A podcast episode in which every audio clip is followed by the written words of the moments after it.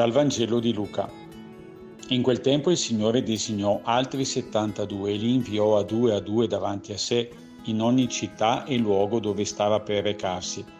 Diceva loro, la messe è abbondante, ma sono pochi gli operai. Pregate dunque il Signore della messe perché mandi operai nella sua messe. Andate, ecco vi mando come agnelli in mezzo a lupi. Non portate borsa, né sacca, né sandali e non fermatevi a salutare nessuno lungo la strada. In qualunque casa entriate, prima dite pace a questa casa. Se vi sarà un figlio della pace, la vostra pace scenderà su di lui, altrimenti ritornerà su di voi. Restate in quella casa mangiando e bevendo di quello che hanno, perché chi lavora ha diritto alla sua ricompensa. Non passate da una casa all'altra. Quando entrerete in una città e vi accoglieranno, mangiate quello che vi sarà offerto, guarite i malati che vi si trovano e dite loro, è vicino a voi il regno di Dio. Ma quando entrerete in una città e non vi accoglieranno, uscite sulle sue piazze e dite, anche la polvere della vostra città che si è attaccata ai nostri piedi, noi la scuotiamo contro di voi. Sappiate però che il regno di Dio è vicino. Io vi dico che in quel giorno Sodoma sarà trattata meno duramente di quella città.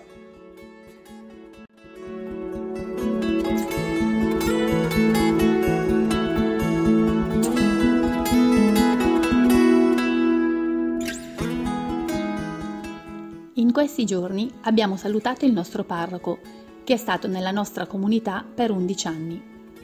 Da domenica prossima cambierà comunità.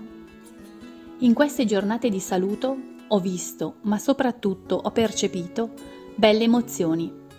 Lacrime, sorrisi, abbracci, sguardi carichi di un vissuto che rimarrà nel cuore. Ed è cosa buona. Per un momento ho pensato, parte da solo. Ma riflettendo non è proprio così. Lascia sì una comunità dove ha camminato insieme e condiviso tanto, ma per trovarne un'altra che lo aspetta sacerdoti e comunità. Ed ecco il mio a due a due. Siamo una squadra, la squadra di Gesù. A volte ci aspettiamo tanto dai sacerdoti, ma la Chiesa non la fanno da soli. Quanto bene possiamo fare l'uno all'altro. La Santa Messa un punto di partenza. Ma poi sta a noi bussare, sta a noi aprire la porta. All'anziano che si sente solo, al giovane smarrito, alle giovani coppie, alle persone in difficoltà, alle mamme, alle nonne, ai papà, al sacerdote che ha sulle spalle una comunità. A chi l'aiuto non lo sa chiedere. Magari qualcuno non vorrà aprire. Dio ci lascia liberi.